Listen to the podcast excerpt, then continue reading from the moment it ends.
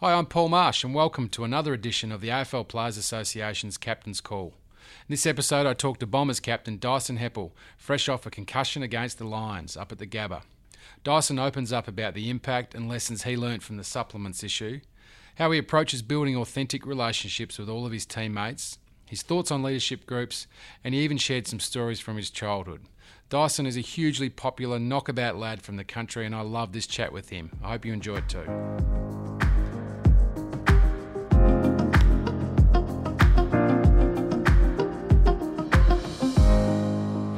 Righto, well, I'm here at AFLPA headquarters this morning with Bombers captain Dyson Heppell. Two days after being concussed and having a few of his teeth loosened from a big hit by Luke Hodge up at the Gabba, um, which I've got to say is testament to everything I know and hear about you, Dyson. So, selflessness, uh, generosity, and courageousness. Thank you, mate, for finding the time. No worries. Um, look, I'm going to talk to you this morning about leadership, as I have been with a number of the other captains. But before we get into that, your background, you're a good country boy from, from Leongatha. Um, tell us about what it was like growing up in the country.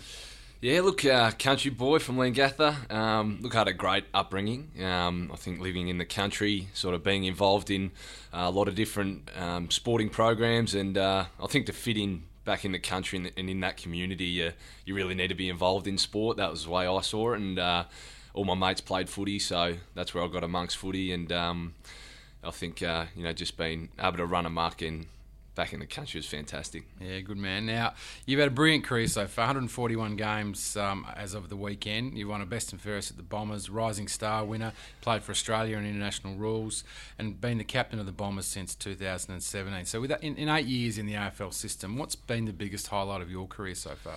Oh, biggest highlight. Um, oh, look, I think you know you, you go through a number, but obviously your debut game um, is a pretty special one. Uh, that was back in 20, 2011, beat the Bulldogs by 10 goals, so pretty special day that was. And um, I think playing the first couple of finals was um, pretty special. Haven't played many, so you sort of cherish those moments yeah. and hopefully look to play plenty more. Um, but yeah, and also playing in some of the you know the big occasions, Anzac Days, um, Dreamtime at the G, things like that have been awesome. Yeah, Eight years, hardly missed a game, obviously, other than the, um, the year that all the guys um, missed out of the system after the supplement scandal, which we'll come back to. So, extremely durable player so far. What do you put that down to? Um, yeah, I've, I've, managed to hang in there. Actually, it's been been quite uh, quite fortunate in that regard. But I think uh, just in my my preparation, um, I'm pretty diligent in terms of my recovery and any little injuries I'll get, I'll make sure I keep right on top of them with my rehab as well. So I'll probably put it down to my prep, yeah. Yeah, good. Well, mate, the purpose of the podcast is to talk about leadership and your leadership specifically. You're into your second full year as the captain of the Essendon Footy Club. What's the biggest lesson you've learnt so far about leadership since becoming captain?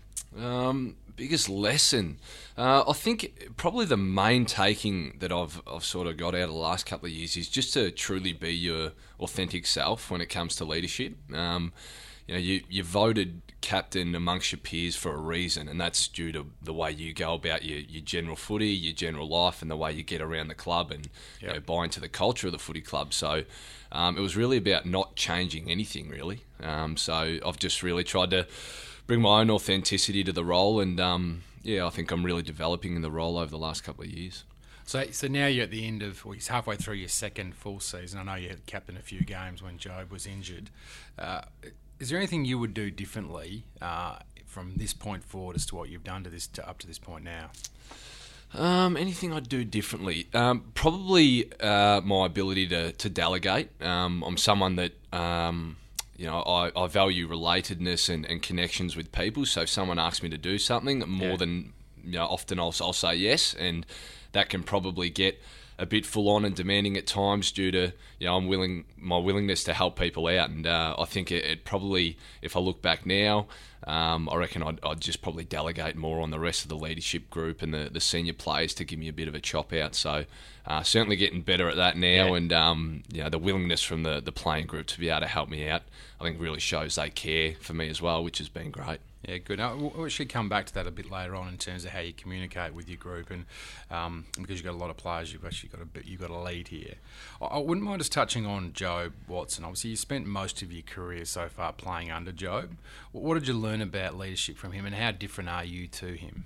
Um, yeah, okay. Learning from Jobe. Um, obviously, one of the, the strongest leaders in the game that well, obviously that I've played under, but probably seen. Um, and just his ability to, I think, galvanise a group through any period. Um, obviously, throughout footy seasons, you go through the highs and lows, and um, he was just so stable um, with his demeanour and the way he went about his footy, and um, just the way he got about the footy club as well. So I think that was pretty special, and um, really his uh, ability to perform on on the big occasions. Um, when we needed him to stand up, he was often the one to put his hand up and uh, drag us over the line. So I think that's uh, that shows true leadership. Yeah, yeah. So you, you've come into this role um, probably as a relatively young leader. So I'm interested in how you approached leading older and more experienced players, and even former captains, because I mean this is something that does happen in the business world where you might get a younger CEO having to come in and lead older, more experienced people. Um, how, how have you gone about that, and is that presented any, any specific challenges for you? Yeah, it's a good call. I think coming to the role, 24 when I when I got the captaincy, so obviously had a lot of uh, older and more experienced players um, that I was leading. Uh, but I think for me, um, it wasn't about me being the boss of them. It was more so my ability to learn from their experience as well and um, seek advice from them and, and not be the one telling them what to do. So. Um, I think it, it definitely pres does present its challenges, but the playing group that I took over um, were in a scenario where I had guys that were just willing to buy into the culture that we were trying to drive and what the you know what Woosha was trying to drive as well, and um, it, it's made it a very easy team to lead, Yeah. um, and just their ability to show faith in me as captain and. Um, you know, really encouraged me to, to bring my own style of leadership. I think has been fantastic. Yeah. So, I mean, the, the way a football club's leadership uh, and captain is, is um, appointed is different to what you find in business, and that it's you know predominantly player voted, right? Yep. Take us through how that actually happens at Essendon. Yeah, we have a, a bit of a criteria system um, based across a number of values that um, the players set uh, and the coaches set that, that we value as a playing group um, to, I guess, model our leadership. Um, and they're things such as um, care for the playing group, um, ability to perform under big occasions, um, showing genuine care. Um, what else do we have? Uh, there's a there's a number of uh, number of categories that we vote on, Yeah. um, and then at the end of end of that, coaches, players all vote, and then we collate the data and um, see where you sort of sit in Yeah. that in that scale, um, which is fantastic feedback for the entire group as well to Mm. see where their peers see them and um, where you can improve in areas. So um, that's sort of how ours is done. Yeah. And is it basically whoever gets the most votes gets the captaincy, or is there then a short list and it's chosen? How does that sort of final? Oh, look, yeah, well, pretty well. Pretty, you, you often find your, your best leaders are, are at the top of the board, so Yeah. um, that's how your, your leadership group is determined. And um, yeah, well, I think you know I, I'm pretty sure Jobe and I received pretty similar amount of votes in, in, in that year, and uh, then it was a decision up to the coaches and Jobe himself on whether he wanted to continue and whether it was time to hand over the reins. So Yeah. yeah. So I've spoken to a few of your teammates about you and the type of leader. All right, yeah, I see what they've given you, mate. no, it was all very, very positive. um, but I I mean, actually, really positive. The types of themes that they shared with me were you, know, you lead by example, you do exactly what you say you're going to do, um, that you've got genuine empathy for every single person in the organisation. You always put everyone else before yourself, which probably plays into that you know, delegating bit you, you raised before. You're very positive, you're very level headed. Are these, I mean, how do they resonate with you? Are these things you're actually actively trying to do, or is that just Dyson Heppell? Um, yeah, no, I, I definitely think that's me, and that's um, you know that that is that authentic piece that I spoke about, and um, I, really do want to show that that real care for my teammates. Um, I think I'm I am a very caring person, and um, you know through a lot of things that we've been through together, that's something that's really brought. I think that's brought the most out of me, Yeah. um, showing that care for my teammates. But um, I do have a very positive outlook on things. Um, always looking to see where we can get better, see where I can get better, and um, yeah, I think um, learning and feeding off my teammates is a big part of that as well. Has that come a bit from your upbringing, mum and dad? That the way I mean, positive people who are positive are great to be around, and there's probably not enough of them around. But is that just something you've always had? Yeah, absolutely, definitely from my upbringing. Um, Mum and dad, very passionate, positive people, and um, they instilled that in me from a from a very young age. So, um, yeah, and I had a very fortunate upbringing, and um, I think that's uh, that's where my, I guess my values were shaped. Yeah. Yeah. I'm just going to touch on the, the supplements issue just for a couple of questions. I don't want to delve too much into this, but Yeah. you know, I remember that that shocking day back at the start of 2016 when the CAS verdict came back in, and uh, you know, it wasn't a good day. Myself, Brett Murphy from here, and, and Tony Hargreaves, a lawyer, were the ones that broke the news to you guys that um, it had come come back in, in, the wrong of the wrong decision. Um, there was a lot of emotion in the room, understandably, and, and my vivid memory was you getting around all the boys and hugging them, consoling them. Um, yeah, there was you didn't seem to be focused on yourself at all. You were focused on everyone but yourself, and as I've now spoken to a few of the boys about you, it was very consistent with the themes I've heard about you and your teammates. How did you adopt a mindset like that in, in what I'm sure for you was an incredibly difficult time, just like it was for everybody else?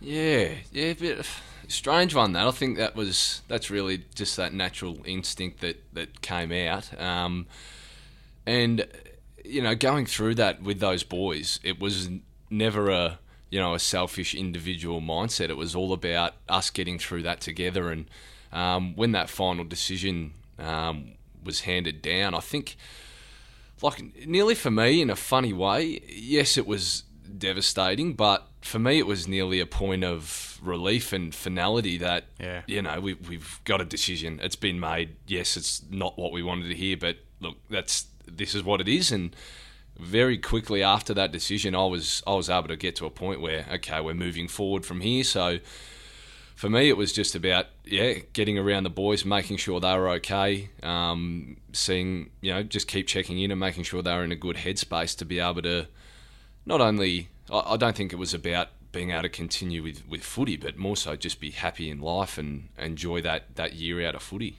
Yeah. How did you? I mean, that was a four-year period there. You were starting out. Your career had started unbelievably well. How difficult was that for you personally? That that four-year period.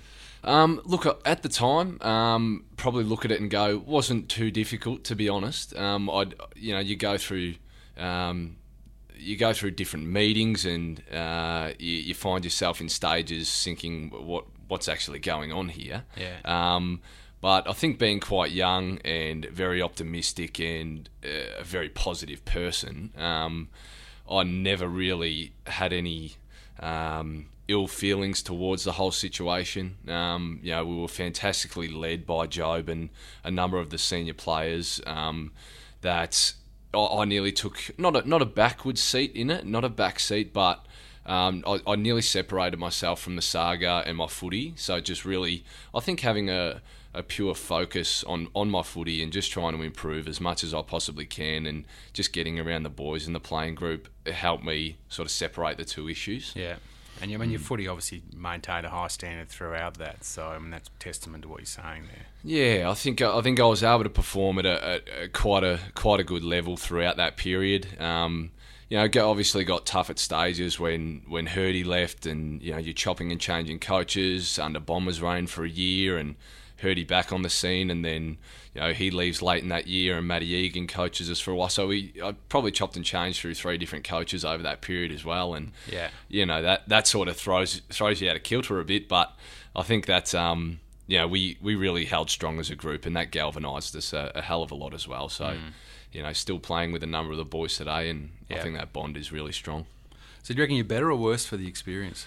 Um, I think I developed as a person Yeah. throughout that period. Um, I reckon my leadership went to another level um, since. Yep. And uh, to be honest, I reckon I'm a far better person for that experience. I look hard to know what my footy career would have done. Yeah. Um, it, it may have given me extra drive and focus towards my footy. So um, who knows? I can't say that I would have had better years um, if that if I had not been through that. But um, yeah, I think one thing I will say, I I wouldn't change a thing about the way I went about it, and I think the, the way I held myself. So Yeah. I'm pretty proud of the way we were able to get through it.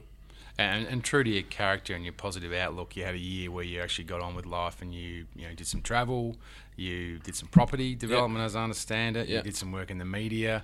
That was just that's your mindset is get on with it and you know use the opportunity, I guess. Yeah, absolutely. No, I, I soon uh, you know, I went away, went camping up in the bush with my girlfriend and a few mates um, the following weeks uh, after the decision was handed down, and um, I think over that period was uh, for me just to get my mind right and go, okay, what are, what are we going to get out of this year? I'm not going to waste this year one bit, and you know, wrote down a few things that I wanted to really achieve, and one of those was a European summer. So Yeah. managed to get that in for a couple of months, and that was unreal. Visiting family in Holland and um, you know traveling around with some some of my best mates and um, girlfriend and their family as well. Yeah. Um, and the other side of it was property. Really enjoyed property, so. Um, did a development out in Moonee Ponds, learned a hell of a lot from that. Um, got involved in my first business, which I'm still involved with. Um, so I think I, I- you know I developed a hell of a lot over that year, and um, look in the end, I, I reckon I got a lot out of it. Yeah. Does that help give you some perspective? I guess that's it's it's so unusual for a, professional sports person to have a year off during their career, and not that you'd want that you know, in an ideal world. But did that give you some perspective and maybe even some gratitude for you know the AFL career that you've got? Absolutely, gave me a, a, yeah, a huge amount of perspective that, Yeah. that footy is and everything, Yeah. and um, you know it certainly helped me uh, have a look at what I wanted to do post footy as well. You know, Yeah. I was only what was I 25, 20, 24 at the time when I had that year off. Um, and yeah, it was nearly a mid-career breather. Yeah. Um, you know, reassess where my life was at, what you know, have be grateful for what I've got, and that that really did teach me a hell of a lot about gratitude. And um, since then, I've put a lot of time into the mental side of footy and and life as well. So, um, taken a lot from it. Yeah, impressive. So my last question on this, I, I just reflecting, and you may or may not have done this, but yeah, are there any lessons around leadership? And look at this not only from a player's perspective, but maybe even more so from club, AFL, the game. Like, are there any lessons from leadership that you that you've learned or taken from that whole saga? Um, I think, ah, well, lessons that I've taken from it. Um, what can I take about that? I think, look, main, well, main lessons for me um, were probably things that I that I actually did throughout that period. So it was, um, I think, just trying to galvanise the playing group and show my genuine care and empathy towards others. Um, it was being I think you look back and you go, make sure you're extremely diligent in um, all the processes that you're going through, um, which we were at the time as well. Um, yeah, I think you know it, it probably um, gave me a, a far greater amount of resilience and and resolve um, within myself and a number of the players as well. Um, so yeah, I think a few lessons there. Um, and in terms of leadership, it's it's probably just that that real genuine care, that that ability to follow up with your teammates, and um, I think that's had a, a positive effect on us as a playing group in terms of our care for each other. Yeah. So you, you, come back to footy and you pick up the captaincy from 2017. How, how did you go about getting the club back to normality? I mean, was it was there a real strategy to this, or was it just that's done, let's get on with it? And, you know, you're going to put your own stamp on this leadership. Yeah, I think I think for me that that was it. Um, that's been done, and we're moving forward from here. And it's nearly it was nearly like a, a new journey, a new chapter in um, not only my career but the the Essendon Footy Club. It Yeah. was okay. What do we want to create here? We had a a, um, a very different looking playing group to what we had had in the previous couple of years. A number of new faces coming in the door, and it was about um, you know what do we want to create from here going forward. And uh, I think that first year coming back, um, it was a lot about just uh, the group enjoying their footy again, um, really getting around each other and enjoying training, enjoying the environment, and seeing what we could do. And I, I thought that was a really successful season, the 2017 Yep. year, and um, you know being able to make finals, um, I thought was super. And uh, the shifting culture that we were able to create throughout that year was um, was really enjoyable to see. M- Most leaders that, that you see and talk to have got mentors. Um, who have you got mentors? Is it within the footy club, outside the footy club? Talk to me a bit about that. Um, yeah, look, I, I've probably got a, a number of mentors um, with footy and uh, outside of footy as well. Um, uh, a major one of mine is, is David Evans, who actually yep. went through the, the whole lot, uh, the whole saga with, and um, Evo's been he, he's just an amazing person. Um, been fantastic for me uh, for for footy and probably more so for life in general though. Yeah. Um, he's a great man just to feed things off and got a, a huge amount of respect for him. Um, and uh, I've got a couple of others that I probably uh, won't mention, but they're for more from a business sense, um, yep. and they're just great to have a perspective where they've got no um, no real uh, input or uh, they're not around the footy environment at all, so you can bounce things off them within a footy club, but they give a different perspective to what others would. So, yeah, um, yeah that's been good in that regard. And then, uh, look, uh, to be honest, um, yeah, even other captains throughout the league, um, Scotty Pendlebury, um, whether he knows it or not, good mentor of mine, and yeah. speak to him a fair bit. And um, even you know, going through rough period earlier this year, um, Trent Cotchin re- reached out and spoke to him on a on a few occasions as well. So, um, look, it's just good to have that. I think respect from other captains in the league, and they've been through these type of things as well. So, yeah, um, that was great to be able to hear from them. And, and obviously, Jobe's the other one that you know he's always there to mm. to uh, you know I guess lean on as well. So that that would surprise a few people that captains, when he's so yeah. fiercely competitive week to week, are actually prepared to help each other. How do you how have you developed those relationships? I guess firstly, and what sort of stuff would you talk about with them if you're prepared to share that? Yeah, look, I, I think. Uh, I think they we we all understand what each other goes through. Yeah. Um, and it's a it's a very healthy respect that we have for each other, and um, you know, obviously uh, Roughy at Hawthorn, um, taking over the captaincy there. Uh, I bounced a number of things off him, and, and he's been super for me right throughout my career. Yeah. Um, and uh, probably we went through a four or five week period where we had a real flat spot and um, losing some games where you supposedly should have won. Um, and, you know, then that's when Trent and Pendles reached out and, uh, look, that, they were just great to, to share some advice on you know what what they did when they were going through periods like that. Um, you know that perspective piece, um, looking outside of footy as well. And look, I, I really appreciated that. That yeah. that was actually super um, from their behalf to to reach out to me and sort of go, oh, you know, it's not only my teammates that care, but there's, mm. there's broader people within the AFL that, that do care about you. So tell me, what can a, an AFL captain do in that situation? You've lost four games in a row. What difference can you make as a captain? Obviously, what you're doing yourself on the field is one yeah. way, but what difference can you make to turn the team around in that scenario? Yeah, well, I think I'm, I'm always going to bring my, my positivity and um, my real, I think, passion for the game and um, belief in where I think the footy club can head. Um, I think the key is to not ride the roller coaster of emotions. So um, when you do, you know, have some poor losses, you don't get really low. You just try and keep as measured and level-headed as you possibly can, and yeah. um, just bring that attitude um, and try and, I guess, filter that throughout the playing group. But um, you definitely need the rest of your senior leaders to um, lead by example in that regard as well. Yep. Very hard to do it by yourself. Um, and I think it's more so just about trying to galvanise the group through those periods, stick tight, and uh, I think try and lead by example as much as you can. Yeah.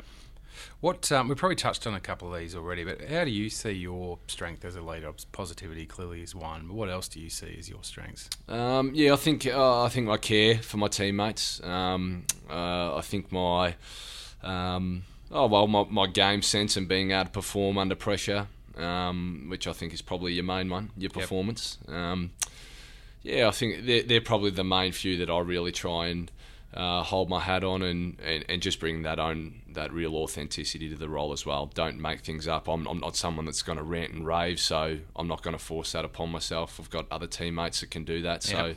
Um, we make sure we have a good balance amongst the playing group on the way we uh, the way we go about our leadership. Yeah, now, you touched on an area that you'd like to improve, being potentially delegation.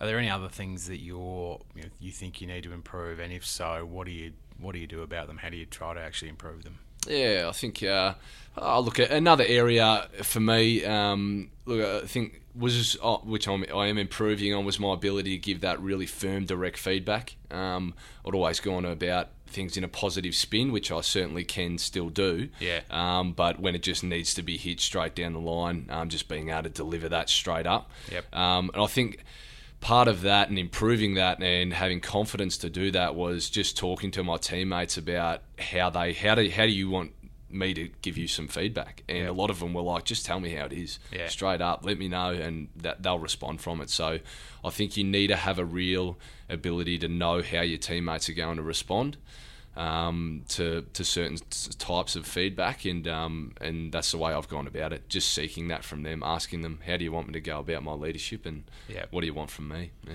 So do you do that? I mean, there's a lot of players in a footy club. So there's you know 44 other players than you in a typical football club. Yeah.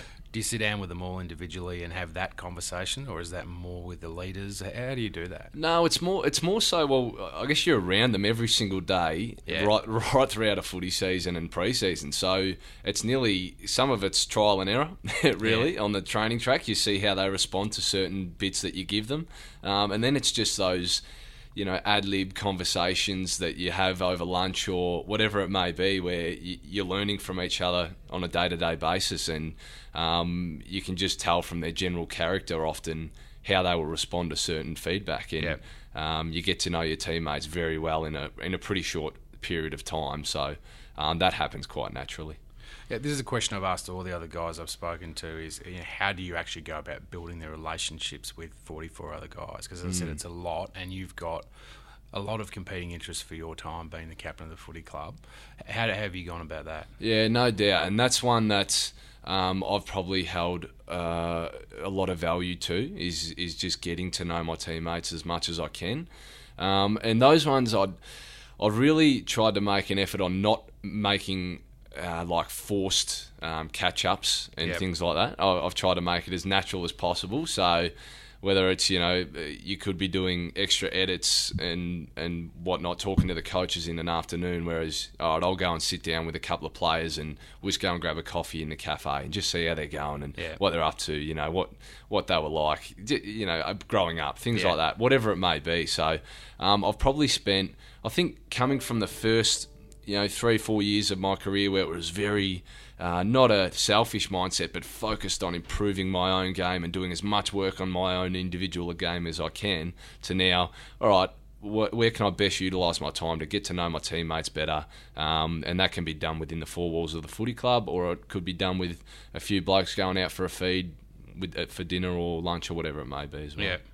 Is it is it difficult to maintain your own game when you're you have these competing interests? I mean, you have responsibilities to your teammates, to the club, to the game, you know, to the players' association, to your sponsors, etc., etc. Yeah, like yeah, you, yeah. You got so much on. Yeah. Is it difficult to actually maintain everything? Uh, now, has that been a difficult transition for you? I guess coming into the captaincy. I think for the first um, for the first half of the 2017 year when I took over the captaincy, it was. Yeah. Um, and that was due to my, I think my my willingness to, to help others and do as much as I can for everyone. Um, and that probably got a bit overbearing at times. Um, and look, I think my form was still quite good, but when it got to a stage where you start to get fatigued and worn down by it all, you really do need to just focus on yourself at stages. Yeah. Um, and I reckon I've got a, a really healthy balance of that now, and um, being very particular on the things that I do that uh, are really necessary to, to help the club move forward. In um, might be in a you know an appearance point of view or whatever it may be. Yeah. But make sure I'm doing the ones that, that truly matter and we get the most bang for your buck from, I suppose. Yeah. I want to talk a bit about leadership groups. Um, I've been some really interesting conversation with some of the captains about this, and some really different views from some believing they're critical, some believing Yep. they're less critical. Yep. What's your view of um, the importance of leadership groups, and what role do they play at your football club? Uh, look, I think they're definitely important, uh, definitely important within a footy club. Um, but I think the key is to have a, a variety um, of leaders from young from young guys through to senior players, um, so that you get a great co- cross section of the playing group. Yeah. Um, and you need guys with, with different strengths. You can't have all the same leaders in the in the one room. So, um, yeah, we've got a we've got a six man leadership group this year. Always had six or seven since I've been at the club. I know other teams have three, four, what you know, Yep. smaller groups, but uh, I think we've got a great cross section across the playing group and guys that you know from varying leaders that have their own strengths as well. So. Um, yeah, I think that's been that's been key, and just your ability to to invite others into the group as well, um, and get v- different opinions. So Yep. everyone sees the game differently. Everyone has their different click within a playing group. Yep. So you know you can get um, feedback from others, and uh, but they do. I, I think leaders are, are super important, and, and we make sure everything we talk about within a, a leadership meeting we share with the playing group as well. So it we don't get that feeling of separation from the playing group. Yeah. What sort of topics would do, do you cover? Is it is it on field? Is it off field? How would you split the two? Yeah. Oh, look, it's it's definitely a bit of both. Um, you know, we a, a lot of it is based on on field uh, performance, and um, you know, we make sure we're very particular on not wasting our meetings. So, um, efficiency and quality in our meetings. So, um, if things don't need to be spoken about, we can move on. But um, I think a lot of it is making sure the playing group's okay, how we're performing as a leadership group, um, specific players that we feel you know deserve an opportunity. Um, and, and you know, there's a lot of it around you know inviting guys in that we feel need a bit of stern feedback that, or other guys that we'll bring in and say, mate, we're loving what you're doing, keep it going. So, um, it's all based around performance and, and getting better. Well, One of the things that, that falls on leadership groups these days is discipline and of, of teammates, mates. Yeah. Um, which is an interesting one. I think you know you, um, as I said before, there's probably some leaders that have a different view of this than others. How do you feel about having to take on that responsibility on behalf of the footy club? Yeah, interesting one. This, um, from my end, yes, we have our standards set in place, and if guys buck that trend and go away from standards and, and the values that we hold each other, they need to be punished. But I don't feel it should be the worry of the playing group to have to worry, or the leadership group to have to worry about you know punishing these guys. If there's set things in place, yes, that's why you need your values, you need your standards. If you go away from them, this is what's going to happen. But I hate wasting time talking about what we should do to this bloke. Yeah. So I feel that should be a responsibility of whether it's the coaches or their performance coach or whoever it may be. If there's not something set in stone that okay, he does this, this is what happens, then I, don't, I hate wasting time talking about guys that are bucking the trend. If you don't want to jump on the ship, then piss off. Really, Yeah. yeah. So, who does that in your footy club? Does the leadership group do it, or does that sit with the coaches or the, or the club if it's a really serious issue? If it's a serious issue, um, look, it's definitely discussed amongst the, the leadership group. Um, but then it's it, it falls within the, the coach and and that's probably something that I'll hash out if it's if there's an issue. Uh, Yeah. Woosha and I'll hash it out. Yep, great, we agree. Bang, Yeah. done. Yeah. I want to spend a little bit of time just talking about communication. I think this is, uh, you know, for all of us, for us as the AFLPA, trying to, you know, cut through with the players when you've got so many people trying to get it, get to you and get your time. Um, your group is diverse, and I think probably one of the great benefits of having a, a leader at your age would be you, you probably sit right in the middle there in terms of, you know, the younger guys you can still relate, and the older Yeah, guys you're yeah. not that far away from. But what, what can you tell us about how to communicate with a group of 18 to 35 year olds and how do you cut through? Yeah, it's a good call. Um, look, I think uh, within a footy group, you're not going to be best mates with everyone. Um, look, I get along with pretty well most of all of the playing group, but um, I've definitely got my good mates and others that I don't catch up with on a regular basis. But I think your key is there is to to ask for help from guys that you, you trust. So there's a couple of young boys that I get along with really well, but don't spend a hell of a lot of time with the rest of their group. So I might go, boys, I, I just need your help. Can we can we organise a, a bit of a dinner or a golf day or something where you know they'll they'll then just bring me along and then I'll get chatting with the rest of the group as well and Yeah. that's where you can sort of click. So I think it's asking for help from guys around you that you really trust and get along with to be able to I think get through to other other players within the group as well. So um, and and also you know if it things when it comes to feedback as well if you think there's someone else who is far better respected or um, there's a better man to give that feedback I'm more than willing to you know hand it over to a Zachy Merrett that might get along with someone else in the playing group that he can go and deliver that. So Yeah. I think it's about you know just being able to know uh, know your teammates and knowing the best way to go about that. Yeah. And what about your coaches in terms of, you know, you do, you review everything, you know, in, in AFL these days. How do they get their message through to the playing group? Let's just say it's Monday morning and you're going through the weekend's game. How do they do that in a way that's effective? Um, yeah, I think I, I think it's uh, important for them to make sure the senior players across are across what they want to drive for the week. Yep. Um, just so we can be, I guess, the the figures of that as well. Um, and look, uh, they're just. I think it's just being really. Um, really strong in their meetings and delivering it in a way where they're engaging to the group. Um, but I think their key is to make sure that the senior most uh, I guess powerful players within the group are right on board with their messaging, Yep. and if any any anyone because you get a lot of uh, locker room chat things like that, so you need to make sure that um, the messages that the coaches are giving to the players is respected from the, the senior leaders as Yeah. well. So I think that's key. So you, you will have, before you do a, a, a whole team review, Yep. you'll have sat down with the coaches as a leadership group and you worked out what you want to communicate. Yeah, often that's the case. Yeah, Yeah. yeah. and we'll, we'll make sure you know these are the messages we want to drive for the week. Yeah. um, and then go forward from there. What one one of the big issues is presenting within the playing group, the biggest issue that we're seeing in the playing group is around mental health.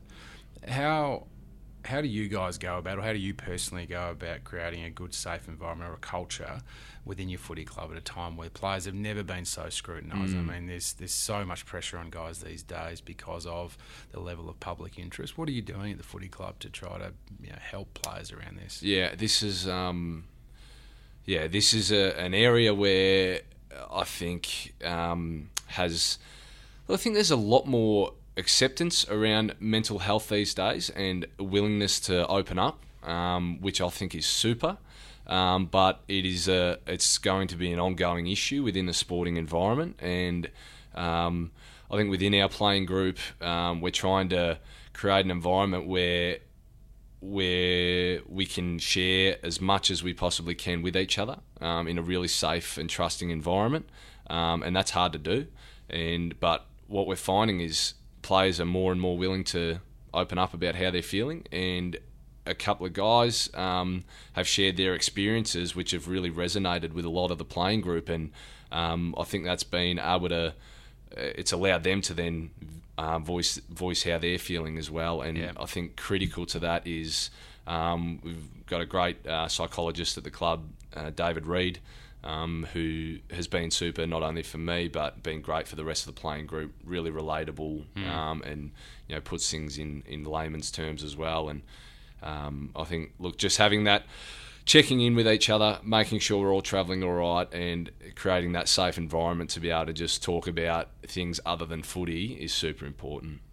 Do you, do you think, in, so you've been in the system now for eight years, do you, do you think that um, you know, players are now opening up more and more vulnerable now than they've probably ever been in that time? Absolutely, yeah, absolutely. It was, uh, you know, even even like uh, first year 2011. Um, look, it was it was a it was a taboo, nearly a taboo um, scenario. Really, Yeah. You no one really went near it. That was 2011. That's only yeah. What are we talking? Eight years ago, seven years ago. So it's uh, it's definitely opened up a hell of a lot since then. Yeah. And and even for myself, like having a real awareness of it, um, not only from my teammates but but from myself as well, and just going, yeah, this is real, this is happening, and just making sure that I'm constantly checking in with my own mental health, even even when I'm at a, a really positive frame of mind and, and in a great space. Yeah. How do you, how, how does the, the, the coaches and I guess the leaders balance this real awareness now around mental health and there's a sensitivity around it? But I don't think football clubs, probably just about more than any sport or industry, are brutal in their feedback. You know, you guys will, you, you're an incredible group of people in terms of being able to take feedback on board and give feedback, I might add.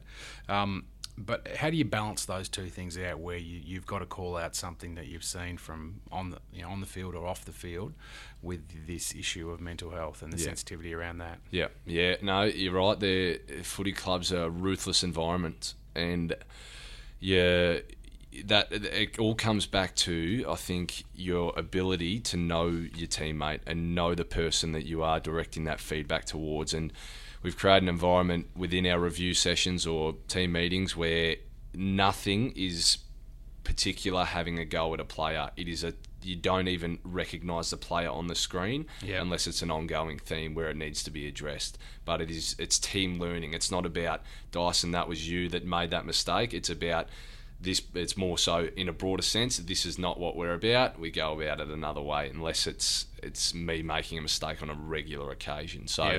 We've tried to create it so that you don't you don't get directly uh, hit in meetings um, unless you have to. So Yep. it's it's a real learning. I think it's a real learning and, and quite a safe environment, which I think has been fantastic. Um, but it just comes back to your ability to know how your teammate receives feedback. Yep. Yeah.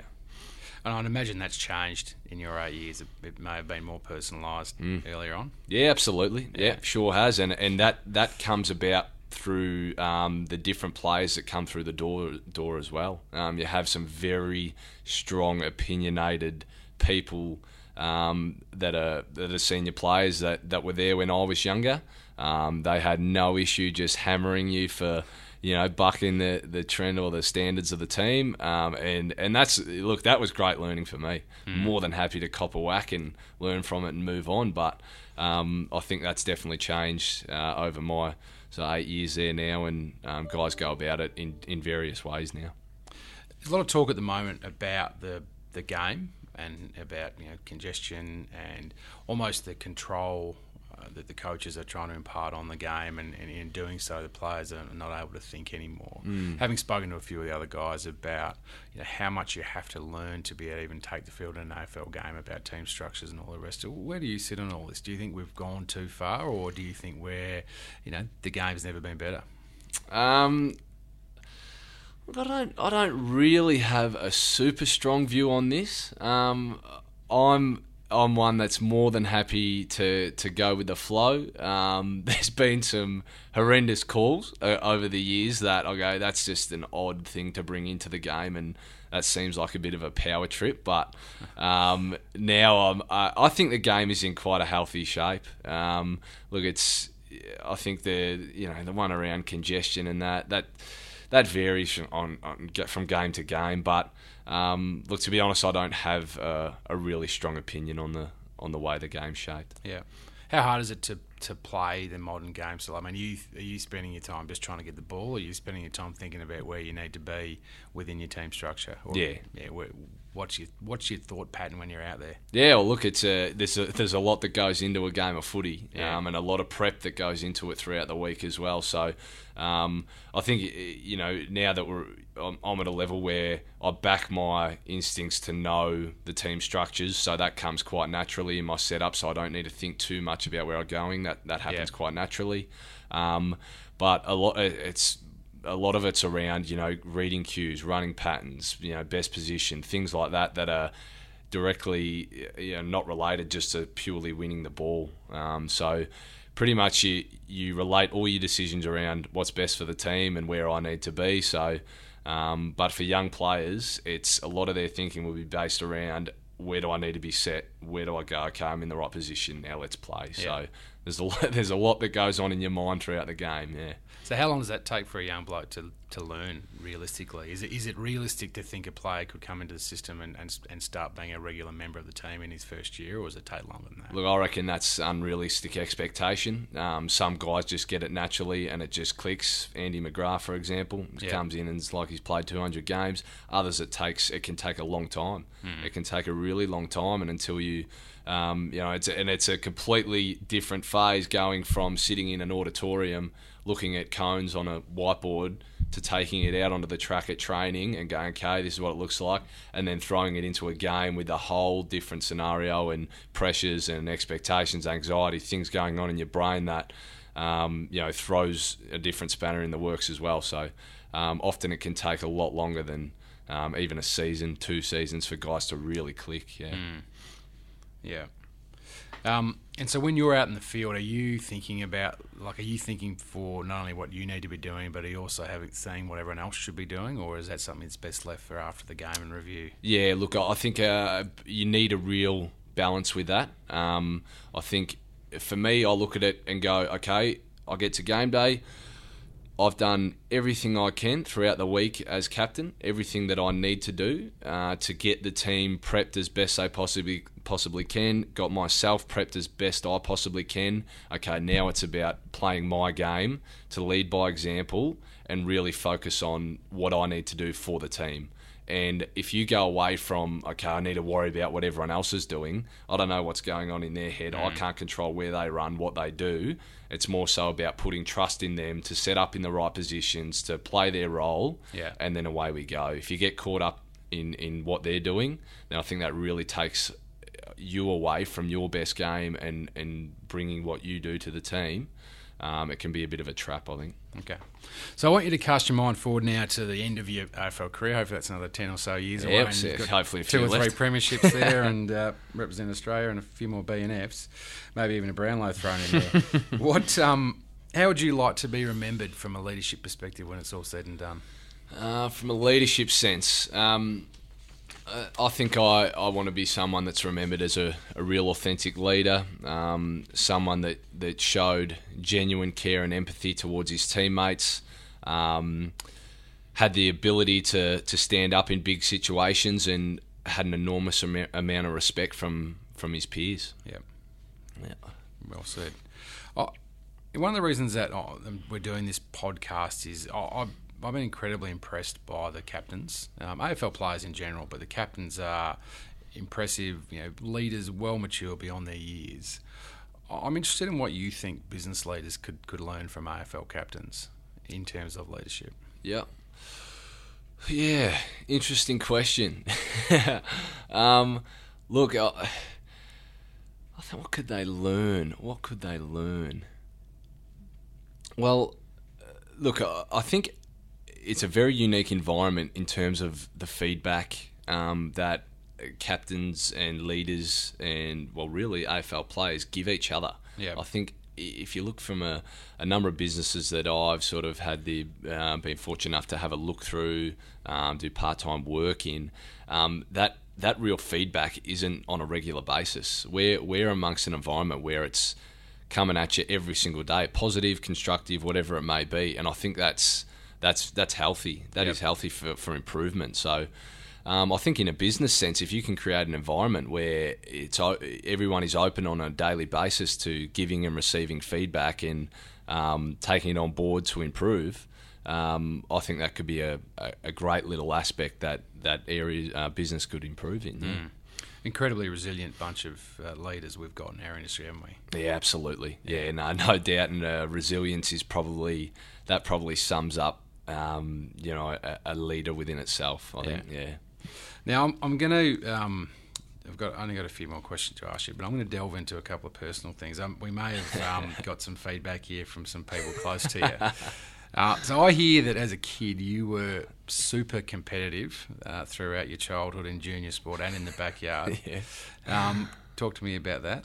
Yeah, uh, yes, no, I was a very, a very competitive kid, as I'd imagine a lot of uh, footballers are. But no, I was, uh, I was quite crazy. I remember uh, when I was really young, you know, if we lost basketball, I'd be cracking tantrums or crying, or you know, me and my brother, I'd be beating him up or whatever it may be. So I soon learnt to trim it in a bit, but still super competitive. Yeah. Gee, that's not the Dyson Heppell we see these days. No, so much, I don't think so. now this is getting really deep into the uh, into the the vault here. Right, but I've yeah. been asked, I don't know the answer to this, but I've been asked that um, some stories about you around the upstairs rail, the French pendant light, and the family statue. What have you got for me on oh, those? you've been hitting the brothers up, have you?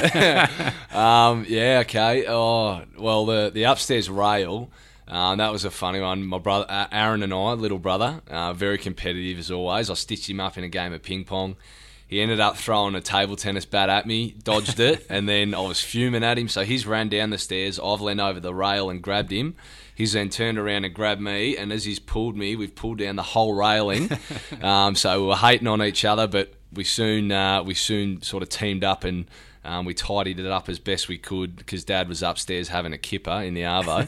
um, so we then, uh, I, I, guess, put the tool belt on, tidied it up as best we can. But Dad found it uh, not long after, and we certainly got a serve for that. But I think, uh, look at th- those few stories, uh, ones of you know extreme competitiveness from um, us as brothers, but being able to come together and team up when, when we need to to try and not cop an absolute bake from mum and dad. So um, some funny stories growing up. Yeah, very good. I did also get asked to. Um, or told to ask you about falling into Nana's Creek. oh, Nana's Creek, yeah. I, I oh dear, I was a little tacker.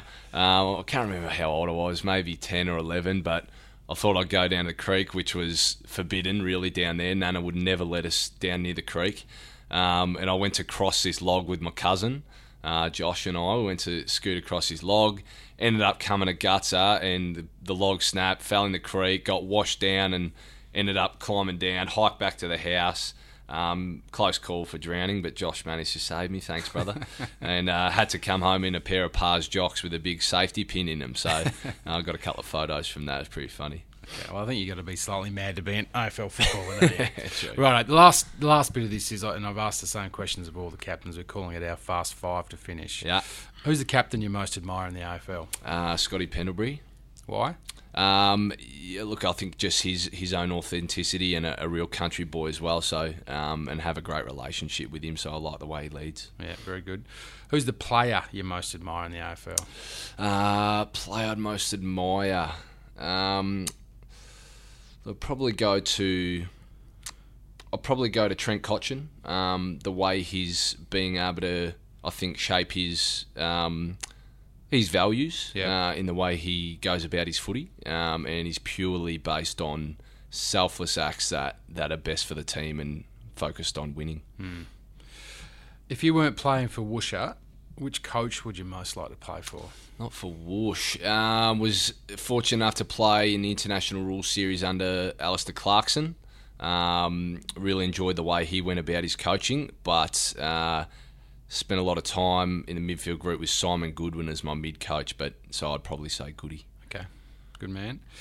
Who's the funniest teammate at the Bombers? Funniest teammate? Oh, we've got a couple of units. Um, we got uh, Mace Redman thinks he's a pisser, but he's not. Um, I'd go. I'd probably go for someone like a a Brandon Zerk-Thatcher, this young fella that's come in that's real quirky. So okay. I don't mind Brando. What do you got on him? Oh, what have I got on him? He's actually a fantastic artist. Okay. So he's a really good drawer, a bit of a quirky unit. Yeah. Righto, we better keep an eye on him. There you go.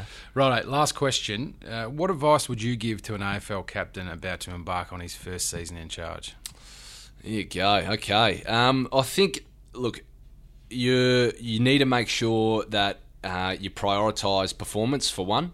Um, so make sure you don't get too uh, bogged down with extracurricular activities and um, extra appearances, etc. So be really poignant on that, um, and just create um, the best relationships you can with your teammates. Um, and uh, I think just yeah, give it a real nudge. Go and enjoy. you really need to enjoy the role as well. You need to enjoy your footy and enjoy your role to get the best out of it. So yeah. have fun doing it. Good man. Well, Dyson Heppell, thank you. Uh, in under extenuating circumstances, with some loose teeth and a concussion coming in, um, which, as I said at the start, says a lot about you as a bloke. You know, one of the most authentic and uh, popular blokes in the league. So, thank you for coming in and sharing some time with us. Good on you, Marshy. Thanks, mate. Thanks, mate.